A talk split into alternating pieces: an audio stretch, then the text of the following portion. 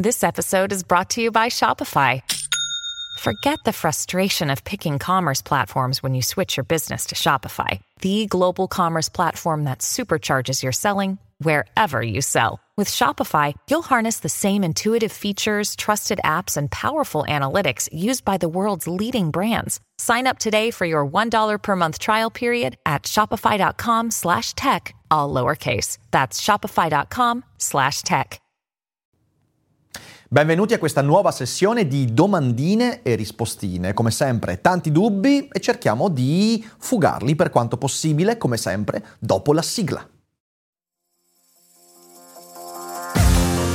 L'apocalisse zombie non è un pranzo di gala e si combatte un daily cogito alla volta. Vi ricordo che da questa stagione il QA è dedicato alle domande degli abbonati, quindi se volete abbonarvi al canale YouTube potete un paio di volte al mese partecipare ponendo domande che devo dire sono sempre molto interessanti e quest'oggi vertono molto sul concetto di ego. È un QA sull'ego ed è interessante perché sono certo che non si sono messi d'accordo, ma adesso cercheremo di addentrarci. Prima di farlo voglio anche dire che se siete abbonati potete anche recuperare le live passate, ma questo video non lo trovate perché non l'abbiamo registrato in live. Siamo siamo in differita perché in questi giorni siamo in giro per l'Italia. Vi ricordo infatti che quest'autunno è pieno di eventi a teatro, conferenze, spettacoli, un sacco di cose belle. Saremo a Bologna, presto a Genova, tanti altri posti. Sul sito dailycogito.com potete vedere tutte quante le date e non perdervi l'occasione di venire dal vivo a fare della grande filosofia insieme a me. E detto questo, partirei col QA, ma anzi no, prima vorrei anche ringraziare lo sponsor di oggi che ci rende possibile fare questa trasmissione trasmissione, grazie a NordVPN. Chi non è prudente rischia di perdere cose importanti. E spesso neanche ti accorgi di aver perso qualcosa. E su internet tutto diventa più complicato perché è pieno di individui pronti ad accaparrarsi i tuoi dati. Sei uno studente che usa l'hotspot universitario? Sei un professionista che gestisce conti aziendali in mobilità? Avere una VPN oggigiorno è fondamentale per mettere in sicurezza i tuoi dati, ma non solo. Ti permette anche di gestire autonomamente il tuo indirizzo IP, avere accesso a contenuti altrimenti non disponibili nel tuo paese e gestire in tutta tranquillità le tue attività più delicate. E grazie a Daily Cogito puoi avere accesso a NordVPN con lo sconto esclusivo della nostra community. Vai nel link in descrizione e metti in sicurezza la tua navigazione oggi stesso. E la prima domanda di quest'oggi è posta da Spapperatore Assassino che chiede Caro Rick, specialmente quando ci si approccia ai classici della saggistica e della letteratura, spesso sono disponibili per l'acquisto innumerevoli versioni e traduzioni. Le differenze di solito sono molto grandi? Hai un modo per selezionarne una o vale l'altra? Questa, caro spaperatore con i classici, è una domanda da milioni di, do- di, dollari. Ovviamente è sempre preferibile avere il testo a fronte oppure leggere l'originale. Però ovviamente, soprattutto quando si tratta, per esempio, che ne so, del Leviatano di Hobbes o dei libri di David Hume eh, oppure di Michel Foucault e via dicendo, ci sono tante edizioni, tante versioni, è molto difficile riuscire ad orientarsi. Lo fa l'esperienza. Io con l'esperienza ho capito per esempio che alcuni editori riescono a dare versioni anche con eh, comparto critico molto più eh, consono, adeguato. Per esempio io sono un appassionato di Bompiani, il pensiero occidentale, vedete Pascal, eh, gli stoici antichi, Seneca, io adoro queste traduzioni, queste edizioni e sto facendo la collezione intera per quanto possibile.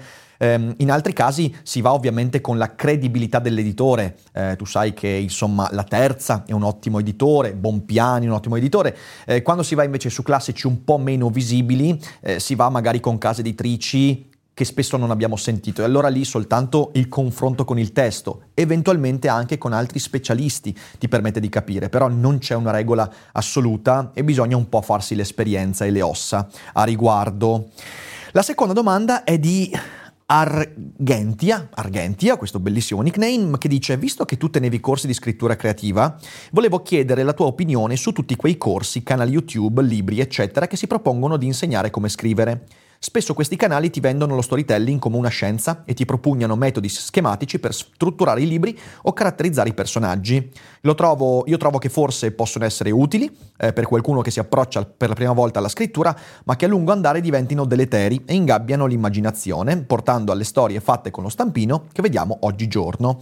E poi insomma il resto della domanda comunque va in questa direzione. Allora, grazie per questa domanda. Intanto voglio anticipare che noi l'anno prossimo faremo ritorneremo a fare la scrittura creativa con modalità differenti rispetto al passato, però mi interessa molto questa domanda perché io ho sempre combattuto, anche nei miei corsi, con l'idea che si possa insegnare scientificamente la scrittura creativa, che ci possano essere delle strutture ripetibili, falsificabili, replicabili. No, assolutamente no. La scrittura creativa io l'ho sempre vissuta come una serie di metodi per stimolare eh, l'autore a trovare il proprio stile. E quindi tu, per esempio, analizzi gli stili di diversi scrittori e autori per ovviamente provarli, confrontarli, sperimentarli, però sempre al fine di rompere barriere.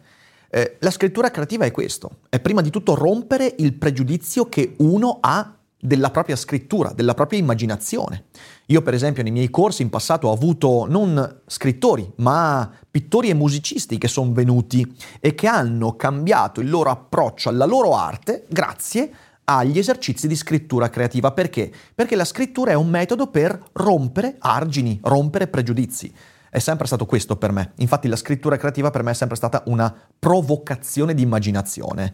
E chi invece usa il metodo un po' alla scuola Holden, diciamo, mm, e ti dice che ci sono delle vie, delle strutture predefinite, via dicendo, sto semplificando, ma un po' questo è il tipo di approccio, beh, secondo me non va seguito, soprattutto non alla lettera. Anche lì possono esserci delle cose utili, ma rischiano, come dicevi tu, di ingabbiare e di impoverire molto l'immaginazione. Veniamo alla domanda di Lorenzo De Pascali che dice in questi giorni mi è balenato in mente un pensiero. Non ti ho quasi mai sentito parlare del concetto di speranza. Che valore ha per te questa emozione? C'entra in qualche maniera quell'aspetto di sopravvalutarsi per tenere i colpi della vita dandosi un significato da perseguire e agendo attivamente? Oppure è una sensazione che non senti faccia parte della tua filosofia e come si suol dire chi vive sperando muore cagando? Grazie sempre per tutto quello che fai, grazie Lorenzo per l'ottima domanda. È vero, io non ho mai dedicato una puntata al concetto di speranza, non credo di aver mai parlato in modo, eh, diciamo così, metodico eh, di, questa, di questa idea.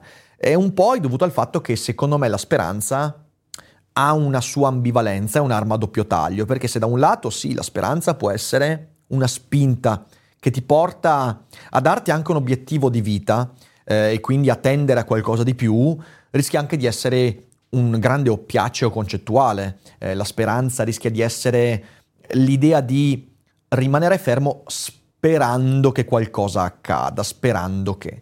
Ora credo che la speranza sia un sentimento molto umano. Eh, c'è una bellissima frase di Simone Weil che eh, a un certo punto dice cos'è che è sacro nell'essere umano. Nell'essere umano è sacro il fatto che anche colui o colei che ha subito le peggiori angherie e nefandezze spera sempre che qualcosa di buono gli accada. E quindi questa cosa è importante. Dentro il nostro animo speriamo sempre che le cose vadano meglio. L'importante è che la speranza non sia da sola, ma sia accompagnata a un'azione, a qualcosa di concreto, a una spinta che ha a che fare molto con la volontà. Ecco, quando la speranza sostituisce la volontà, diventa una droga, una zona di comfort che ci rende inattivi e inagibili. Quando la speranza è affiancata da una forza di volontà e una de- determinazione importante, quando quindi non è una scusa buona per non fare nulla e per aspettare il Messia, allora lì diventa un alleato. Tutto dipende da come affianchiamo la speranza, che da sola non fa nulla, ma diventa una buona accompagnatrice di progetti di vita che però vengano, insomma, guidati con determinazione. C'è la domanda di un feffo. Mi piacciono tantissimo i vostri nickname, ragazzi. Eh, che dice: Argomento toccato anche nell'ultimo QA. Mi attira l'idea di fare figli, ma al netto di tutte le considerazioni pratiche, mi bloccano quelle morali. Mi sento estremamente egoista a voler dare la vita a nuove persone. Non voglio banalizzare, ma in fondo mi sembra quasi un capriccio. Immagino siano interrogativi che ti sei posto, vorresti condividere qualche considerazione in merito. Allora, eh, sì, questo è un argomento che spesso mi chiedete perché, eh, insomma, io eh, sul fare figlio delle idee abbastanza determinate Eh, però è evidente che il fare figli può essere una scelta egoista, ma anche il non fare figli può essere una scelta egoista. L'egoismo non dipende dal risultato eh, che è fare o non fare figli, ma dipende da qual è il percorso che mi porta a prendere quella decisione. Perché io credo che fare figli e non fare figli possa essere un atto estremamente altruistico, nel momento in cui ha a che fare con una consapevolezza di ciò che mi spinge. L'egoismo invece è fare o non fare figli per i motivi sbagliati, per motivi legati all'ego. Per esempio, una persona che fa figli, fa un figlio, perché nella sua relazione sta male, lo fa per egoismo. Ma una persona che fa un figlio perché pensa che sia bello prendersi cura della crescita di un essere umano, non lo fa per egoismo. Allo stesso modo, una persona che non fa figli perché non vuole nessuno tra le palle, eh, lo fa per egoismo. Una persona che non fa figli perché crede che in questo momento della sua vita non riuscirebbe ad essere all'altezza di quel compito perché ha altri progetti, ovviamente è, che il motivo per cui io non faccio figli. Eh, è una scelta che ha un connotato di egoismo, ma non è, direi, una scelta egoista. Sarebbe egoista per me in questo momento della mia vita fare un figlio e non eh, essere all'altezza di quello che mi richiederebbe. Quindi in realtà l'egoismo eh, è legato al percorso che uno fa dietro quel tipo di scelta. Perciò, perché non fai figli? Perché fai figli? Questa è la domanda da porsi e lì puoi capire se sei egoista o altruista. Poi egoismo e altruismo in questi casi sono anche delle semplificazioni, ma insomma spero di essermi spiegato. Poi c'è la domanda di Alessandro Santamaria che dice io ormai seguo quello che fai da 5 anni ed è chiaro, non solo per me, che il tuo desiderio sia quello di espandere la tua carriera filosofica anche oltre gli orizzonti di YouTube. La mia domanda è, non temi che il tuo passato da influencer possa minare la crescita futura dei tuoi propositi? Sono d'accordo sul fatto che a contare non sia il passato di una persona, ma ciò che quella persona ha tra le orecchie, se ha qualcosa da esprimere, insomma, però non tutti purtroppo sono dello stesso avviso. Eh, allora, eh, questa domanda concerne in modo molto profondo la visione che io ho di questo progetto. Partiamo dal, dall'idea principale. Eh, io fin dall'inizio non sono stato solo un produttore di contenuti su YouTube, eh, perché io sono nato con i miei libri. La prima cosa che ho fatto è stato pubblicare un libro, non solo. Il teatro per me nasce prima di YouTube. YouTube si installa all'interno di un percorso di vita prima che di carriera che è molto più antico rispetto al canale YouTube. Eh, perciò io non mi sento un influencer che poi ha fatto delle cose, ma eventualmente una persona che ha fatto delle cose e ha usato YouTube come mezzo per espanderle. Se qualcuno lì fuori però pensa che YouTube sia un mezzo che in qualche modo fa perdere di valore a tutto quello che uno può fare, eh, chi sono io per fargli cambiare idea evidentemente? Per me è un grave errore perché in realtà eh, il web diventerà sempre di più, soprattutto con chi ci è cresciuto, un mezzo di costruzione di carriera. Oggi sentiamo ancora questa diffidenza nei confronti di mezzi come YouTube perché sono ancora mezzi giovani, ma fidati, questa cosa cambierà radicalmente, sta già cambiando. Detto questo, per me l'importante è eh, non basare tutta la mia immagine pubblica solo su una cosa, che sia solo sui libri, sui podcast, sui video. Oh, mm, è quello l'importante. Io credo di avere una carriera molto molto variegata, caleidoscopica, facciamo un sacco di cose. Usiamo il web perché siamo nell'epoca del web e YouTube nel web è un mezzo fondamentale. Però non credo sinceramente che questa cosa andrà a danneggiare le mie opportunità future, anzi credo che ne creerà molte, soprattutto quando anche l'accademia e altri ambienti si accorgeranno che si possono usare questi mezzi in modo proficuo.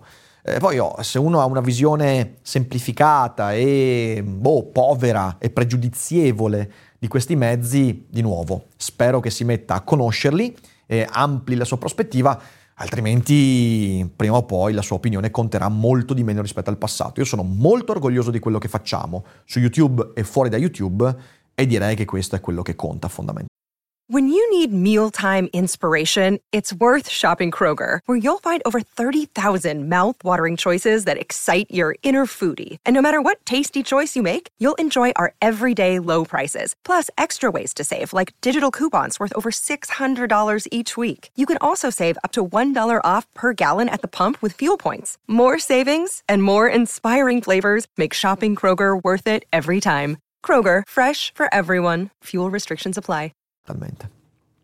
Domanda di Manuel Spoladore che chiede, avevo già commentato nelle live sul suicidio citando la questione, però riproporrei qui. Il suicidio può essere ritenuto un atto egoista, essendo che potrebbe causare conseguenze alle persone al nostro fianco? Secondo me no, perché sarebbe come sminuire l'interiorità della persona per quanto l'atto possa essere impulsivo. Allora, anche qua, tutto ha a che fare con quello che intendiamo come egoismo. Per me l'egoismo eh, inteso in senso negativo, perché poi ricordiamoci, egoista non è una cosa negativa a priori. C'è un bellissimo libro che io amo, che è quello di Ayn Rand, La virtù dell'egoismo, in cui tu devi capire che se fai qualcosa per te, veramente per te, poi puoi dare anche qualcosa agli altri, ma questo è un discorso troppo ampio. Se intendiamo con egoismo un connotato invece negativo, quindi fare le cose fottendosene delle conseguenze, Sicuramente il suicidio può rientrare in questo, però grande attenzione. L'egoismo deve essere anche in qualche modo volontario, cioè nel senso io divento egoista in modo deteriore quando faccio una scelta che palesemente non tiene conto degli altri.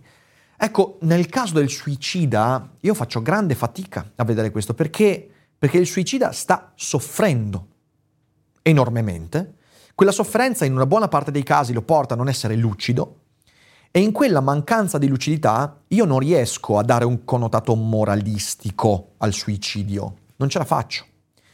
Eh, importante è che la persona che tenta il suicidio poi si renda conto di questa prospettiva distorta, ma grande attenzione a moralizzare l'atto del suicidio, l'ho già detto nella live, perché si rischia di non comprendere il fenomeno.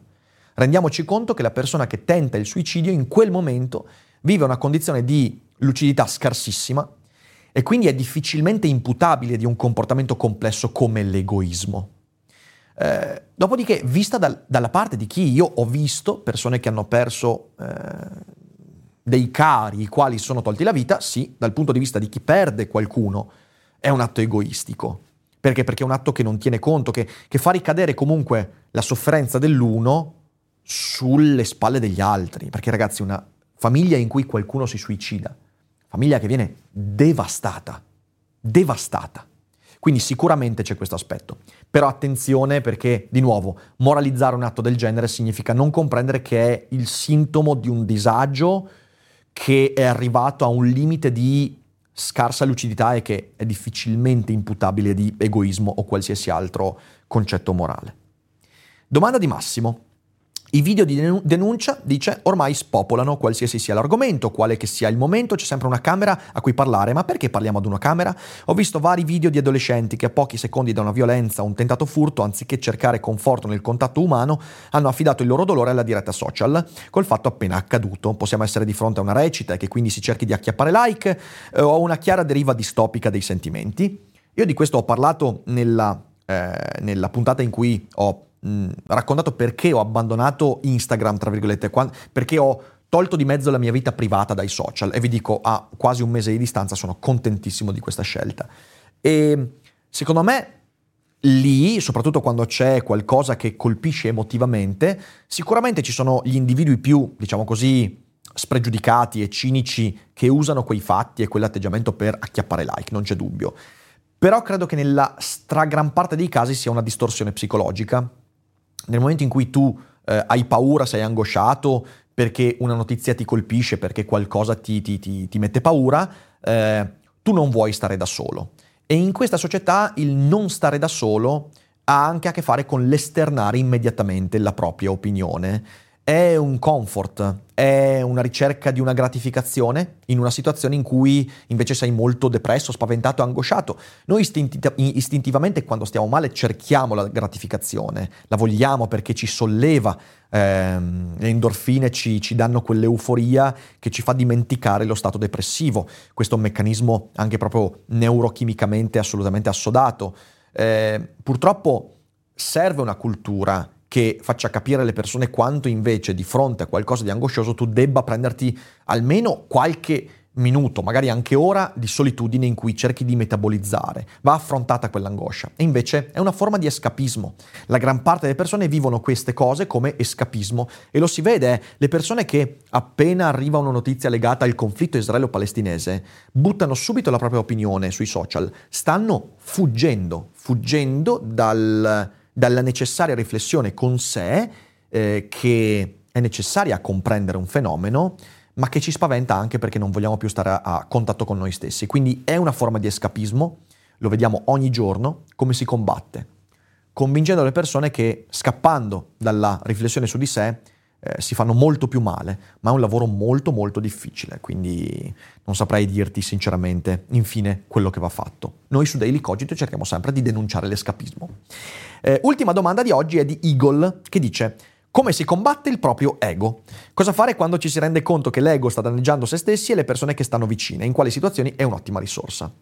Ah, intanto comprendendo che l'ego non va combattuto, l'ego va usato. L'ego è una risorsa che va usata. Io, lo dico sempre, il mio ego per me nel tempo è diventato una risorsa. È qualcosa che mi permette di fare meglio il mio lavoro.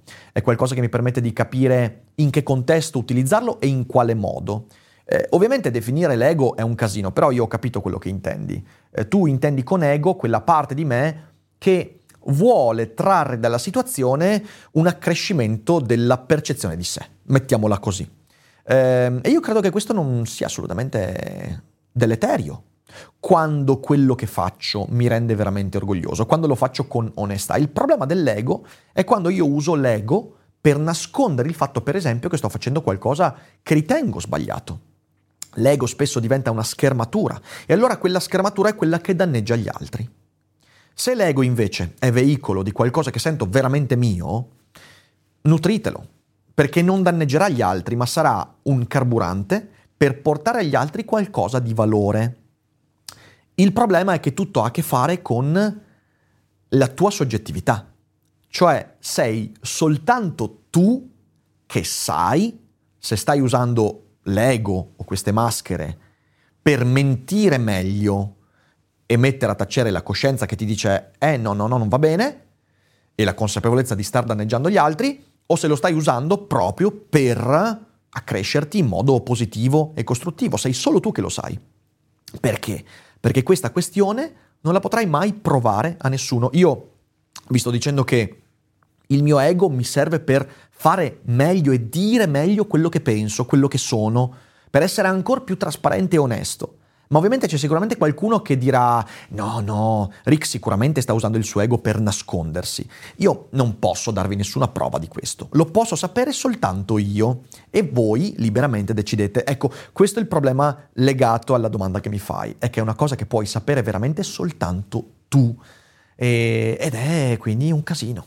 Però in quel casino mh, mm, è interessante approfondire e spero di aver risposto in modo decente, proficuo, interessante a queste belle domande, mi fate sempre bellissime domande. Se volete partecipare al prossimo QA che si terrà verosimilmente fra un paio di settimane su YouTube, beh, abbonatevi al livello fanteria anti-zombie o superiore. E sono certo che poi riceveremo anche la prossima volta domande anche complicate, è difficile rispondere a queste domande, quindi grazie, grazie che mi mettete in difficoltà. Lo dico sempre, gli altri creatori di contenuti fanno i QA eh, per riposarsi.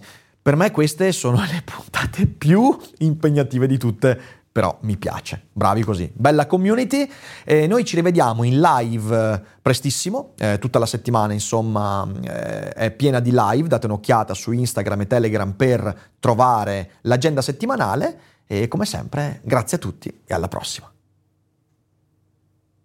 Hiring for your small business? If you're not looking for professionals on LinkedIn, you're looking in the wrong place. That's like looking for your car keys in a fish tank.